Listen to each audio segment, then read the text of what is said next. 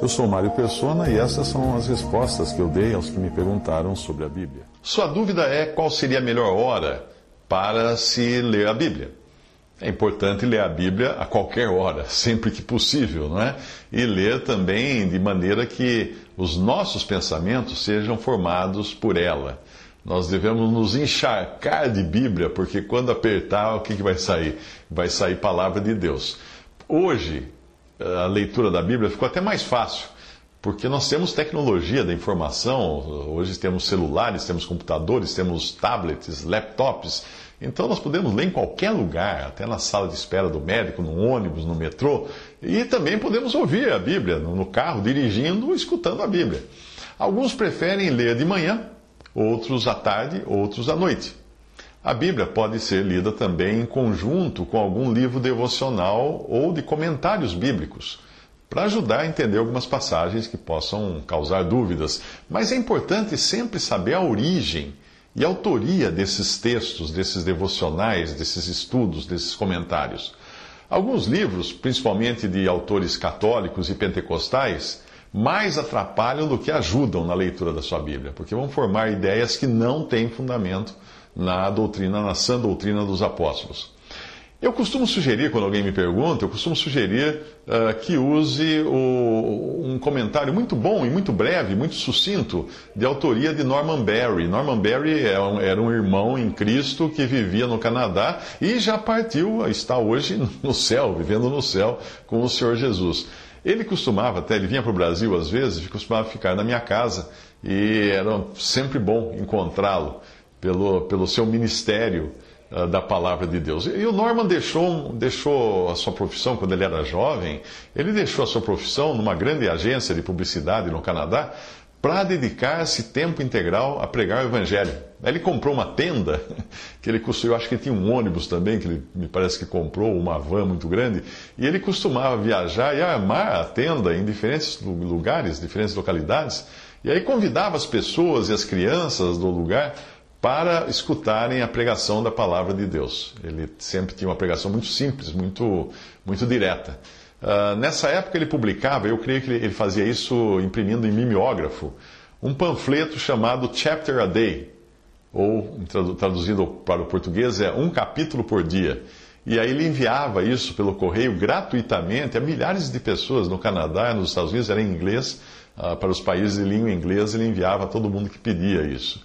Eu chego, chegou uma época que eu traduzi todos os seus textos do Chapter a Day para o português, e no início da internet eu comecei a enviar por e-mail a milhares de pessoas também que pediam esses textos. Hoje eu não envio mais por e-mail, mas eu publiquei o material todo num site chamado uh, uh, Stories, ou Histórias de Verdade Uh, o endereço é www.stories, em inglês.org.br barra Shadei. Shadei. Uh, está aqui um link aqui embaixo para você copiar e acessar. www.stories.org.br barra Shadei.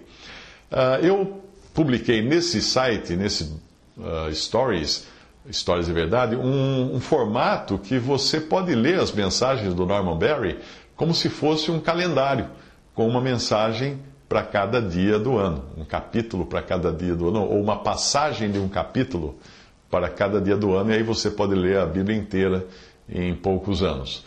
Uma, uma irmã canadense depois traduziu grande parte desses textos para o francês. Bem, voltando ao assunto de quando ler a Bíblia, quando os meus filhos eram pequenos, nós líamos todos os dias de manhã, dois capítulos, e cantávamos um hino. Sim, era na hora do café da manhã. Mas quando os filhos ficaram maiores e o emprego, a escola já não permitia que nós nos, nos, dedicássemos a essa leitura matinal, aí cada um lia por si mesmo de manhã, geralmente de manhã, e à noite, aí sim, a família se reunia na sala para ler dois capítulos, cinco versículos cada um, e cantarmos um hino. Ah, e as crianças praticamente aprenderam a ler lendo a Bíblia, não é? Lendo esses versículos à noite, aquele jeitinho da criança ainda, aos trancos e barrancos no começo, mas depois pegando. Pegaram até inclusive um vocabulário que, que é muito rico, porque a leitura da Bíblia acrescenta um vocabulário rico. em quem lê a Bíblia. Ah, mas não pense que isso fosse essa leitura na noite, em família, fosse uma obrigação, uma coisa que meus filhos fizessem de má vontade. Não, não era. Nós fazíamos desse um momento muito especial, todos desfrutavam desse momento e realmente sentimos falta disso quando algum compromisso impedia a nossa leitura daquele dia.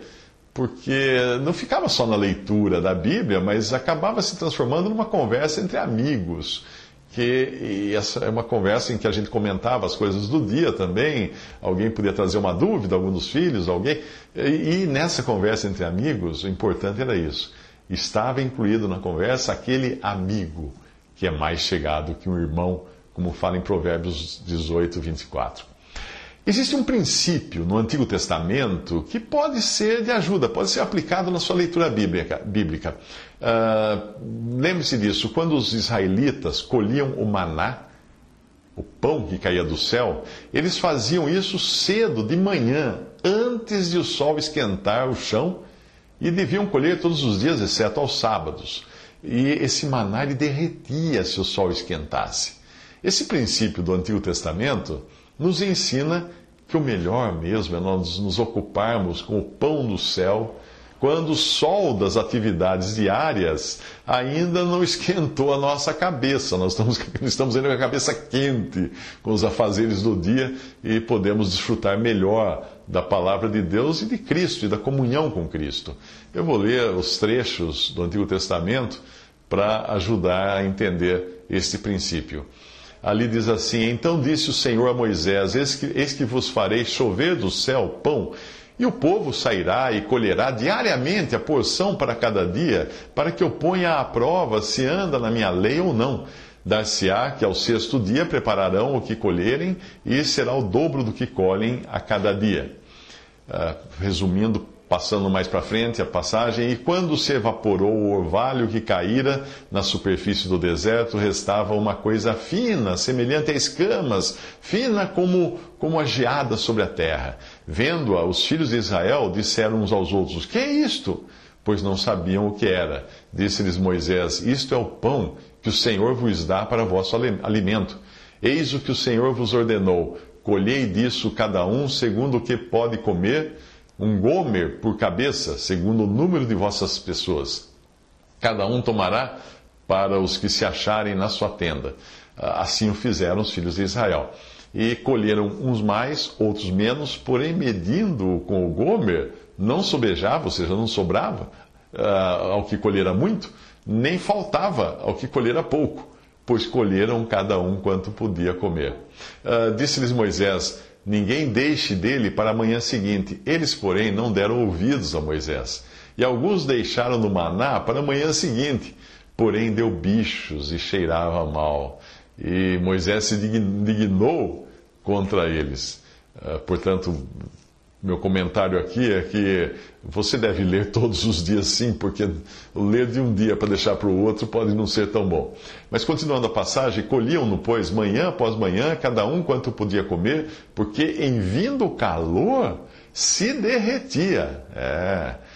Deu-lhes a casa de Israel o nome de Maná. Era como semente de coentro branco e de sabor como bolos de mel.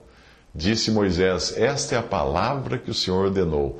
Dele encherás um gomer e o guardarás para as vossas gerações, para que vejam o pão com que vos sustentei no deserto, quando vos tirei do Egito.